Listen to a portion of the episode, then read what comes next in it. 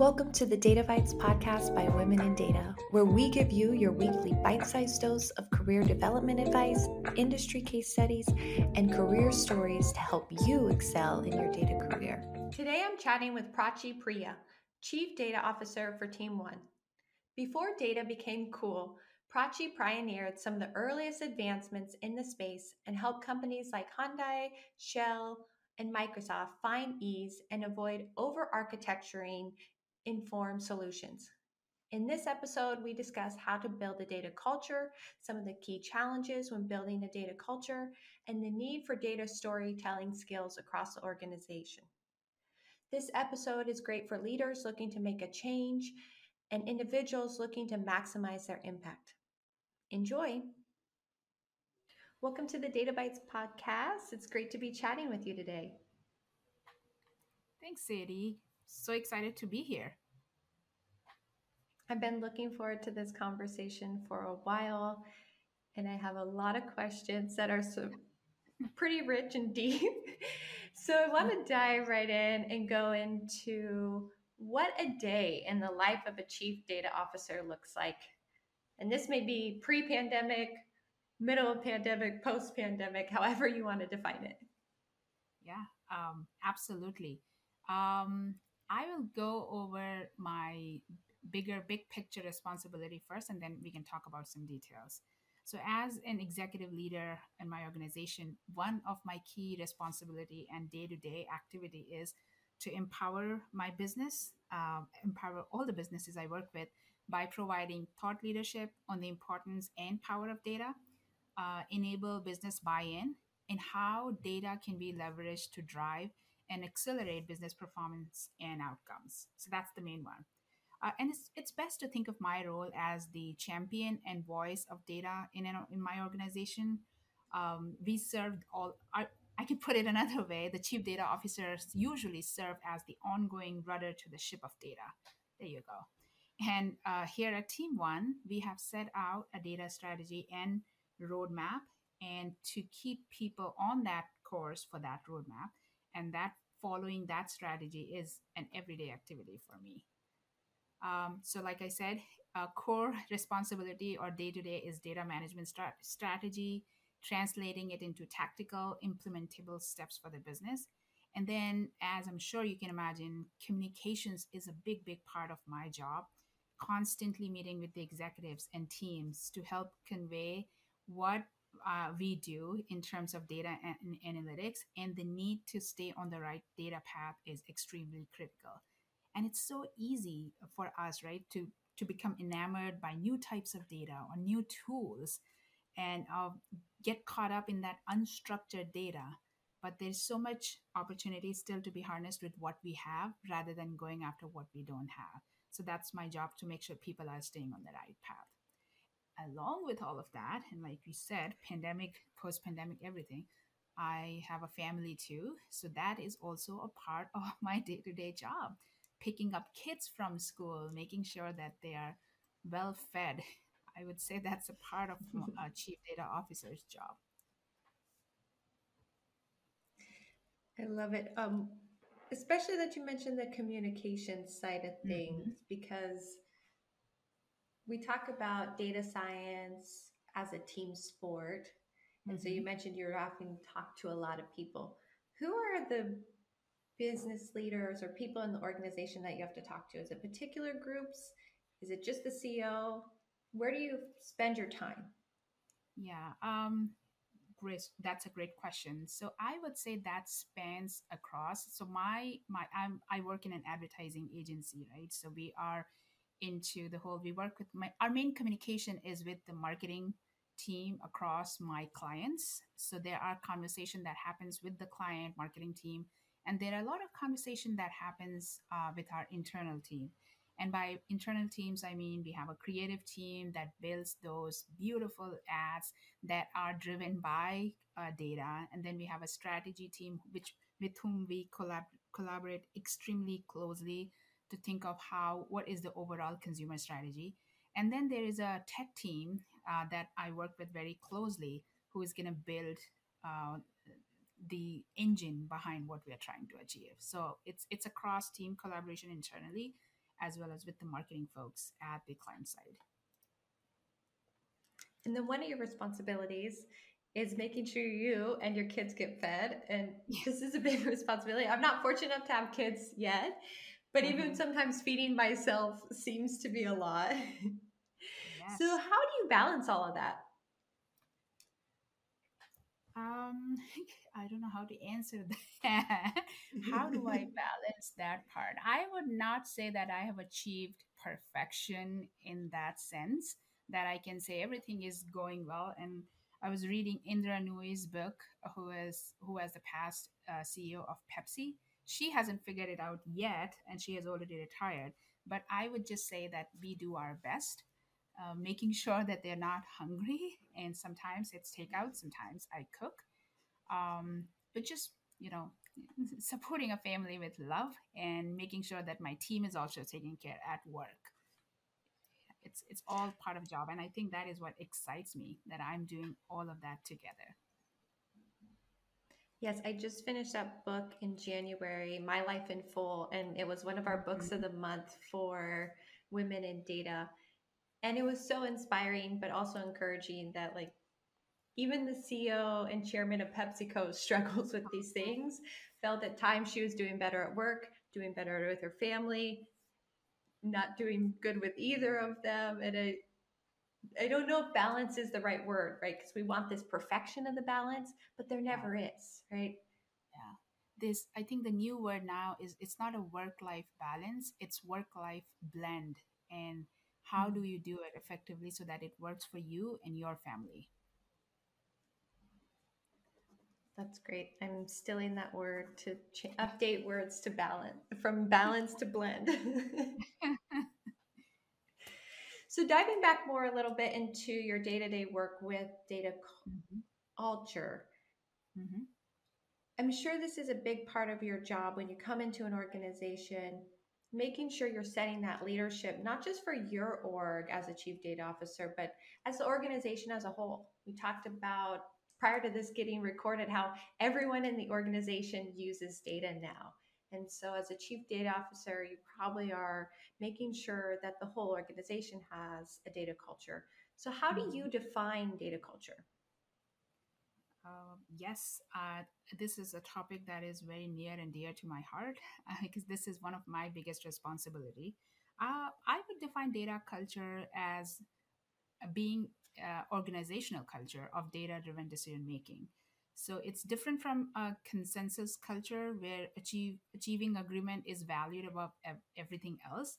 In data culture, uh, I would say evidence and reason are valued above all else. And it doesn't matter who is talking or what tone they are using.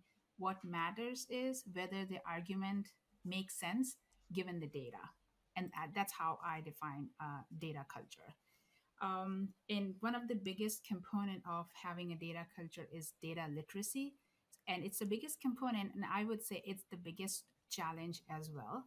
I was reading an article somewhere, uh, I think it was Avantis Research, where they said uh, adoption of data is still an ongoing channel. 73% of firms said that, and only a small 27% said that they have been successful in building a data culture within their firms. So you can imagine this is the the hot topic, the biggest uh, biggest topic that we all have to deal with, and how do we make sure that data literacy and is important for everyone because that is the most important thing for any kind of uh, setting up a data culture.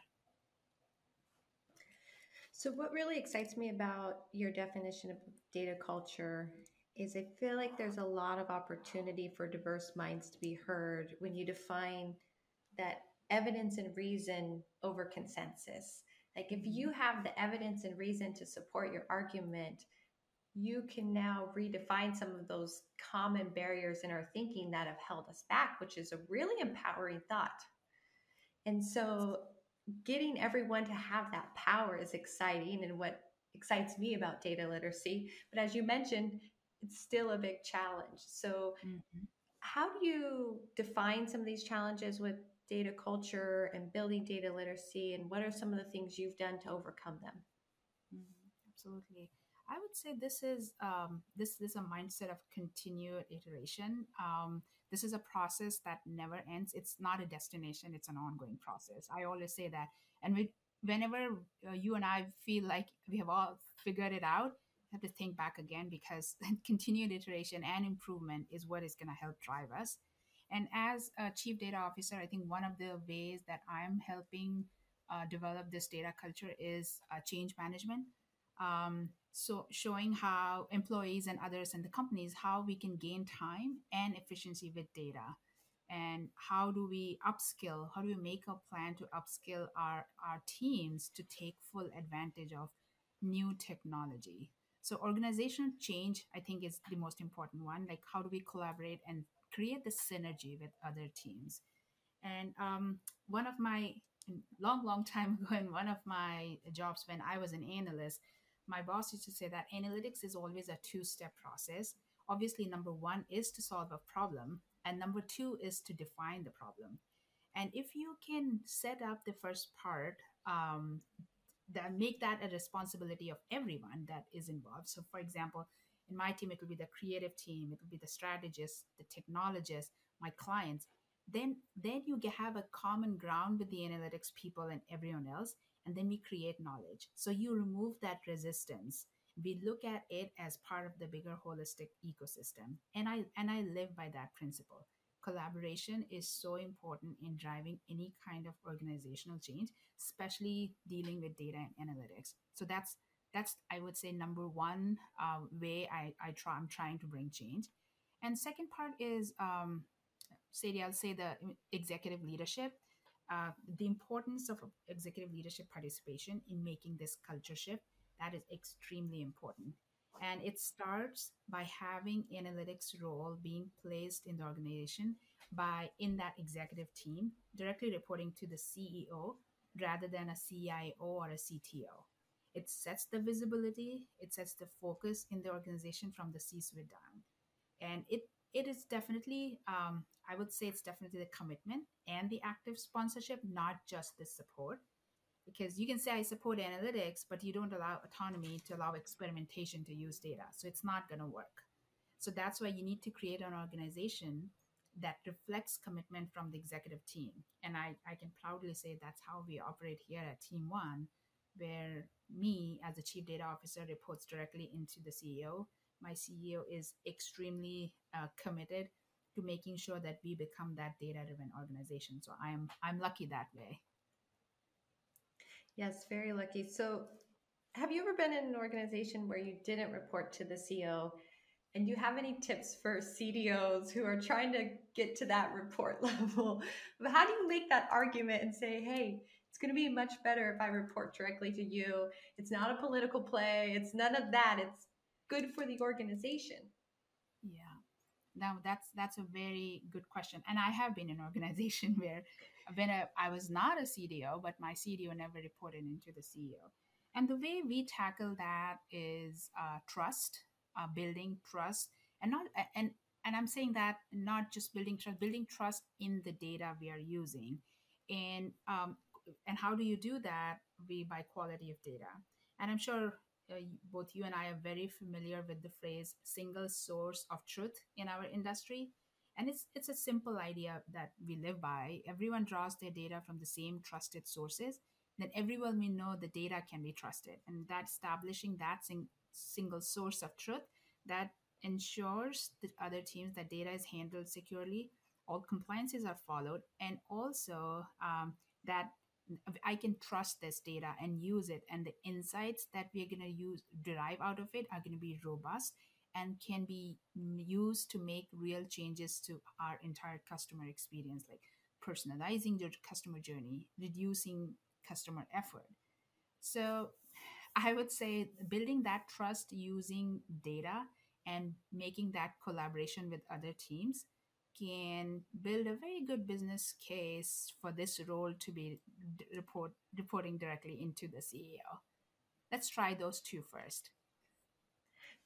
That's a perfect suggestion for a CEO because I have seen so many examples where, as a CEO, you're getting reports from each department.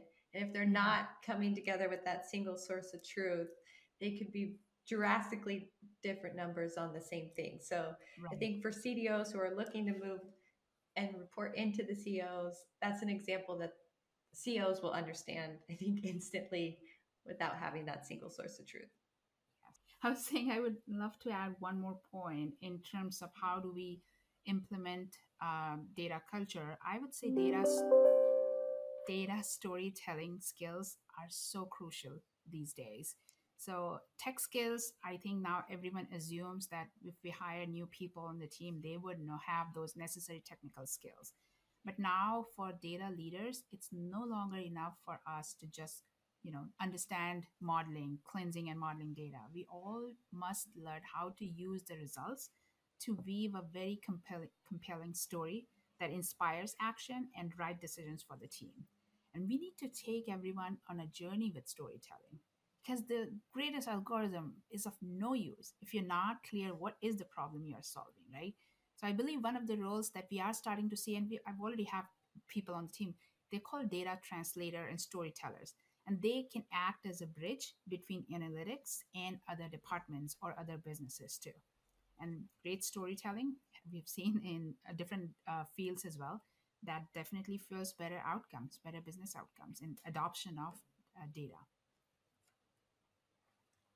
And I feel like data storytelling ties back into your first point around the collaboration because if you are in a technical role and you never get your head out of the monitor and building the algorithm and talk to business people who you're building these products for, it will be really hard to tell that compelling story. So, Mhm. how do you get people on your team at an individual contributor level or even like at a management level to start collaborating and think a little bit more outside of the box beyond just the technical components of what they're building? Yeah, means we have um, as part of the data literacy, we have uh, scheduled a few um, training sessions. So for for example, my data scientists on the team, they understand that it's not about sharing tons of charts and lots of numbers to show the work that we have done. Uh, we have to pivot and actually show the other teams what it means for them, and just honing these soft skills to communicate better I, think that that is a great opportunity for us as a data community. And we are setting up some trainings on data uh, storytelling uh, and crafting that perfect story. Like when presenting data, it's important to understand who your audience is, what do they care about, and how will this information impact them, and what actions are we expecting them to do after receiving this data, and just you know ta- tailoring your data story to them and building that narrative arc that takes them along the journeys to you know that is key to creating the kind of aha moments or aha insights that stick. So these are some great recommendations in terms of driving that organizational change and creating that data culture. But do you ever see any barriers into making this happen? What are those common barriers? And then also how do you stay motivated when driving this change yeah, that's a that's a million dollar question, Sadie. I would say the barriers are the same as the opportunities. So data data literacy is uh, one of the biggest challenge, um, and to implement that across the organization, resourcing, getting the right talent for the team, um, not exactly a barrier, but a big challenge to driving this change. How do you make sure that you hire the right talent? It should be diverse and getting ready to pivot and tell that data story, um, helping uh, the internal customers understand what we are all about. We are here to collaborate. All of that, I would say, are challenges as well as barriers to driving this change. And I and I'm hoping we can collectively, as a data and analytics community, can come up with solutions and share our stories to solve those. Yes, and also I feel like talking to other people in similar positions is helpful. I mean, just having a little bit of therapy ourselves. One of the things I miss between conferences is just those networking conversations when you get to say, "Hey, is it hard for you?" Because it's hard for me, and that's okay. And these are common problems, and we have to come together as a data community, like you said, to stay motivated, to know what we're driving with this change and it helps to have friends in this area too. Absolutely. And and you asked this question, what how do you stay motivated? I would say the best part of being a chief data officer is solving these complex business challenges. I consider myself a lifelong learner, learning continuously about new technology. It's never a dull moment. Like every day there's something new I learn and I'm like, oh, I thought I knew everything and here I am. Like it keeps me grounded and always inspired by the things that are happening around me. That's the best part. So, being a lifelong learner, any tips for people on learning strategies that you've learned over the year or book recommendations, things you'd like there? Um, I don't have a book recommendation for now, but I can send those to you. Um, I definitely, for lifelong, being a lifelong learner, I have a running membership on Coursera. And if I find a topic that is interesting and new technology, I do a course. I right now I'm learning all about Web three uh, and how it's going to change all of our worlds. And I'm sure metaverse is another topic that is up, not upcoming. It has been there, but what is the role of data and measurement in metaverse is the question that I'm trying to solve from my angle. Well, we need another episode because I am so excited about blockchain and Web3 because at the core of what it all is, is trusted, secure, timestamp data, and it's all about mm-hmm. data. And I think yes. that's probably the most exciting part about it. So yes. now you have to come back to the podcast so we can chat more about it. Absolutely, would love to. We can geek out on all that information. That sounds great. Well, thank you so much for coming on today and sharing your wisdom and key insights in how to build a successful data culture. If you're ready, we can move into the rapid fire questions. Let's do it. All right. So, favorite song you currently have on repeat? Um, Olivia Rodrigo's Jealousy because it's my son's favorite song now. Nice. I've gotten a few baby sharks on this show just because not they're like not my favorite, but my kids have overruled yes. my life and it now takes over. Always the case. Favorite place you have traveled? Uh, Sedona, Arizona, because we could not travel international due to our favorite pandemic. Sedona. Oh. That was on my pandemic list. I didn't make it there, but now I'm adding it back on. Beautiful place. it's heaven on earth. To you, happiness is? a choice. In the next five years, I hope to travel at least to three different countries for leisure. Yes. I gl- I'm glad you put the preference in there. Sometimes I try and manifest things and I'm like, oh, I got it, but not exactly how I wanted it. Good details. Yes, details are important, right? And then last but not least, to me, curiosity is learning and discovery. Beautiful. Well, thank you. Thank you again. This has been a great time chatting. What is the best way for people to stay connected with you if they'd like to learn more, ask some questions, reach out, talk about Web3? I would say my LinkedIn. I'm pretty active on LinkedIn. So I can send you my link. Absolutely love to talk about these topics. Great. Well, we will share your link in the show notes. Again, thank you for coming on the show. This was a pleasure. Thank you, Sadie. Lovely to talk to you. All right. Well, thanks, everybody. Hope you stay curious and keep learning, and we will chat again soon. If you're looking for more resources to further your data career or find your tribe, we encourage you to become a member at womenindata.org. See you on the other side.